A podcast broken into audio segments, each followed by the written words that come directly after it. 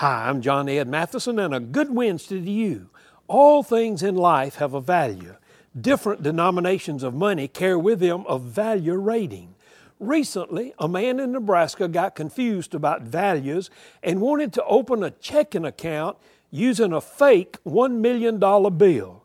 He even got upset when the bank tellers would not accept this bill. He got mad, grabbed his money, and walked out. Now, the police do have surveillance video, and they're going to track him down. They really feared that he actually believed that he had a one million dollars bill. Oh, by the way, the highest denomination of any bill ever printed by the U S Mint for general circulation was a ten thousand dollars bill. You can laugh about the man in Nebraska, but how many times do we put huge values on things that might be counterfeit or of little value? Check your values closely.